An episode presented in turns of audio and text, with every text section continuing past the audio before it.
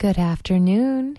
It's Midday Magazine for Monday, August 28th, and I'm Shelby Herbert. At last week's meeting, Petersburg's assembly set a new precedent for the sale of borough owned tidelands.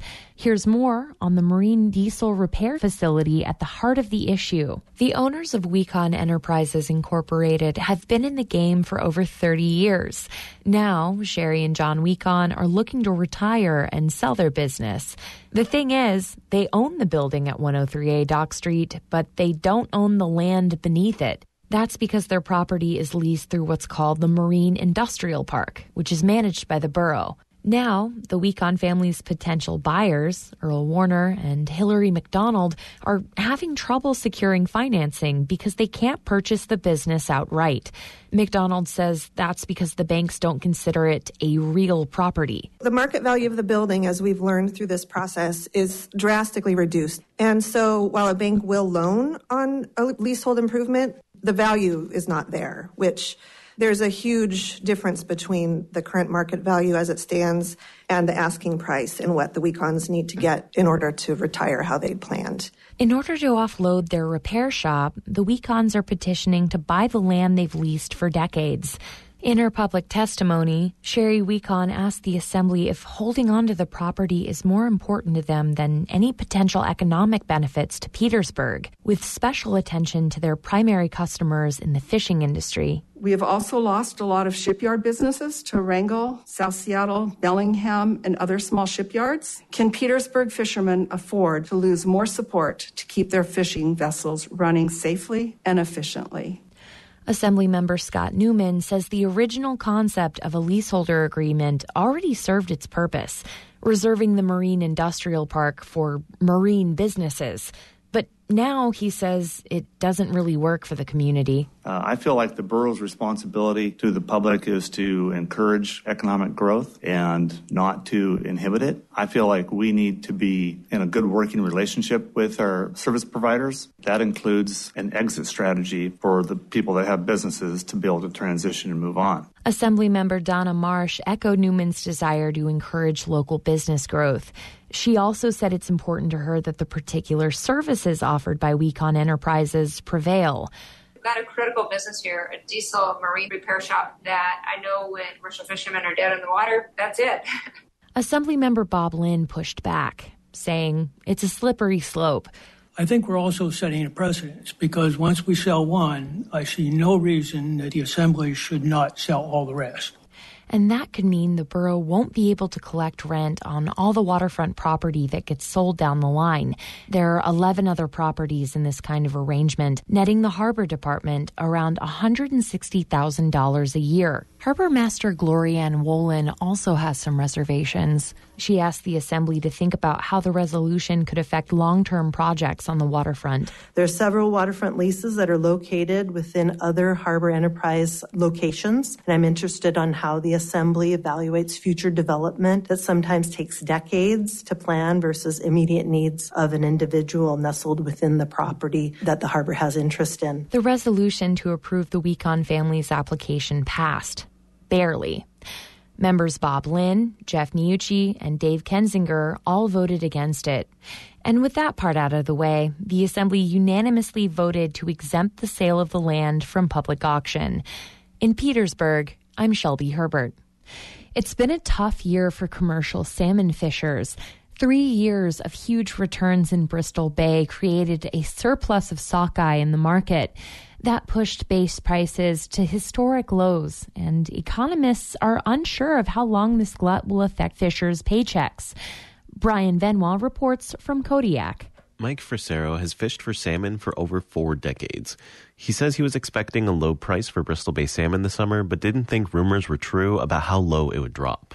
You know, our processor gave us a letter, uh, a narrative before the season started saying that, you know, pricing conditions weren't great but that they were going to go after it with all the resources that they utilized last year as far as tendering and logistics um, and resources in general. They asked if we would do the same. Towards the end of the season, processors announced a base price of just 50 cents per pound, the lowest in decades when adjusted for inflation.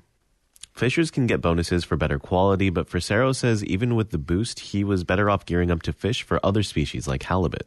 Well, So if you're catching 5,000 pounds and you're thinking 80 cents, then your cruise share might be $400. Well, that's worth doing, you know, for, for folks. But once it drops into the lower figures, if you have crew that have uh, talent, they've got other things they want to get over to.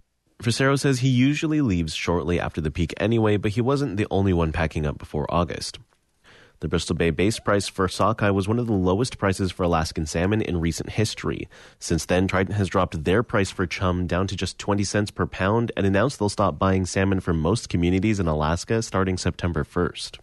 Fishermen across the state are wondering how long low salmon prices will last. Some are even considering selling their boats. Gunnar Knapp is an economist who specializes in the state's fisheries. He says for the sake of both fishermen and processors, he hopes this is just a one year blip instead of the beginning of a long pattern. You get the lowest price you've ever gotten while you've been working just as hard as you ever did, and other expenses like fuel and so on have gone up. It puts fishermen in a really tough position. I think processors would say that they're also in a really tough position and their companies are on the line. Knapp was visiting family in Maryland when he saw in retail stores that wild caught seafood is now selling for the same price as farmed fish. He says he's not surprised, but still disappointed knowing the amount of work processors and fishermen do to produce high quality products. I was in uh, local Costco yesterday, and you know I saw in that Costco farmed Atlantic fillets from Chile, farmed Atlantic fillets from Norway, and wild Alaska sockeye, all selling for ten ninety nine a pound. The Alaska Seafood Marketing Institute is funded by the state legislature to stir demand for Alaskan products. Greg Smith, ASMI's communications director, says there just isn't enough demand to keep up with the glut of fish. There's difficult issues just in the in the global marketplace, inflation, you know, increased of cost of living, shipping costs, and just you know the Russian invasion of Ukraine. So there there are just significant challenges. Fishers even started the season with some processors still holding frozen product from last year's harvest. ASMI received an extra $5 million in funding this year to better compete in global markets, but even with that extra funding, staff are unsure if their short term efforts like retail displays and working with food writers will help much. Smith says one of ASMI's bigger projects is investing in new markets across the globe. We're focusing on emerging markets, Latin America, parts of Africa. We're doing some things in Israel, but it is just really trying to build off the strength of the brand. Smith says ASMI has had some success with retail and restaurants and even worked with the U.S. Department of Agriculture to include salmon in purchases for school lunches and food banks. Frisero says with lower salmon prices, though, he's able to keep a decent paycheck, but will have to be wary of his budget for next year. He says he hopes market conditions improve over the winter. The low prices this year have pushed several fishers to call for better transparency from processors. Frisero says a guaranteed minimum price would be the best possible starting point to build more trust. You're looking for transparency. Anything would improve it, right? Because there's almost none. That doesn't necessarily mean that we're being mistreated in any way. It's just very hard to have a conversation with no information. Regardless, Frisero says he'll be back to fish more next year. In Kodiak, I'm Brian Venua. The Dillingham City School District wants to start growing its own greens. The district, which recently received $150,000 from the U.S. Department of Agriculture, plans to buy a hydroponic tank where students and staff can raise produce for school lunches. The money comes as part of the Department of Agriculture's effort to fund nutritious meals in rural schools. Phil Hewlett is the school district's business manager and food service director. He says the district plans to integrate the 40 foot tank into the school's curriculum. It's going to incorporate into the elementary science curriculum, uh, the middle high school science curriculum, as well as an economics class. They're going to do kind of a, a price point study and um, a marketing scheme and sell some of the excess that we get from the farm. Produce is costly in Bristol Bay, even in the growing season. A head of lettuce, for example, currently costs about $7 at AC, one of two grocery stores in Dillingham. And in winter, unless it's frozen or grown in a private greenhouse, produce travels hundreds, if not thousands of miles to get there, which can result in wilting, bruised veggies. The problem, it always is transportation. You know, whenever it gets to the airport, then the cargo company, if the weather's bad out here, then it sits in the cargo. Sometimes it freezes, sometimes it sits for a couple days. So the product quality is usually a lot lower. Hydroponic tanks can grow food year round. In a tank, Plants are placed above a tub of water with nutrients in it. The plant receives nutrients from the tub. Hydroponic tanks actually require less water and save space compared to traditional gardens. Hewlett says the district is planning to invest in a tank built for Arctic winters. According to Hewlett, the tank will cost the district about $2,000 in electricity each month. But he says they've weighed this cost against the amount spent on produce, the health benefits to students, and the teaching opportunities that the tank would offer. With the electrical cost and then also the, the component with the science curriculum and the teaching aspect, that's kind of how we've, we've justified that electrical cost.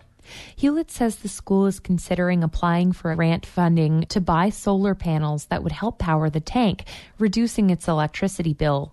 Dillingham won't see school grown produce right away. According to Hewlett, the district anticipates receiving the funds in October. They plan to get the tank set up next summer. Petersburg School District also received a similar grant from the Healthy Meals and Incentives Program this summer, amounting to $111,000. A new hydroelectric project on Admiralty Island has the green light four decades after it was approved by Congress. In late June, the U.S. Forest Service granted a special use permit for a small scale hydro plant on Thayer Creek near the town of Angoon. The local Alaska Native Village Corporation is now going after construction funding for the project, which is expected to fully replace costly diesel power. Robert Woolsey reports from Sitka. The construction of a run of river hydro development in the Admiralty Island National Monument was authorized by ANILCA, the 1980 Alaska National Interest Lands Conservation Act. The project is being propelled by Kootznoowoo Inc., Angoon's Village Corporation. It's unusual for a native corporation to build a public utility.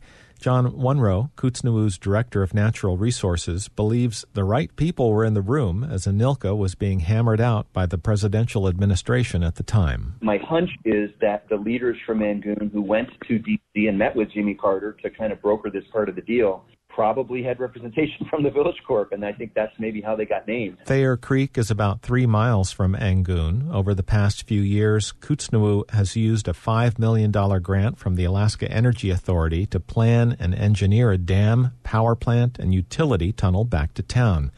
Wunrow says two major barriers remain. One is we still have to complete the heritage work to make sure that there aren't any historic or cultural items of significance that will be disturbed in any way. An archaeological team from the U.S. Forest Service is on site doing that work this summer. The second barrier could take more time. And then we need funding. Wunrow says Thayer Creek Hydro is an unfunded federal project authorized by Congress but with no money to build it.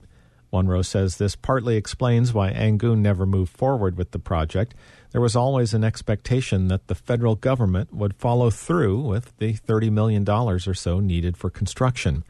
Steadily rising fuel prices helped to change that attitude. Electricity in Angoon costs up to eight times more than in the lower 48. The crunch motivated Kootznoowoo to take the initiative about three years ago to plan the project without federal support.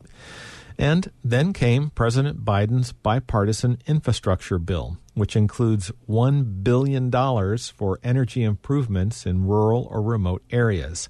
The ERA program, for short, is tailored to build energy resilience and affordability in communities of under 10,000 people. Wunrow says this is Angoon's shot to connect with funding that's four decades overdue. This is really the first and potentially the only funding of this size specifically for rural areas to do renewable energy. So it's kind of got ERA written all over it. So we're we're hopeful. If it comes to fruition, Kootznoowoo will own the Thayer Creek Hydro Project, but it will be operated by the Inside Passage Electric Cooperative, or IPEC, which currently supplies electricity to Angoon from diesel. Affordable hydropower could revolutionize life for Angoon's 500 residents. Thayer Creek's 850 kilowatts would fully replace the existing diesel plant, which would be preserved as a backup. The total savings will be 250,000 gallons of fuel annually, worth about $1 million. The project would be built upstream of a natural salmon barrier, so no fish would be harmed. If we could just stabilize the cost of power, that would be a big win for Angoon, says Wunrow. But we're also hoping it ushers in an era of electric motors, electric cars, electric boats, and heat pumps. Reporting in Sitka, I'm Robert Woolsey. For KFSK, I'm Shelby Herbert.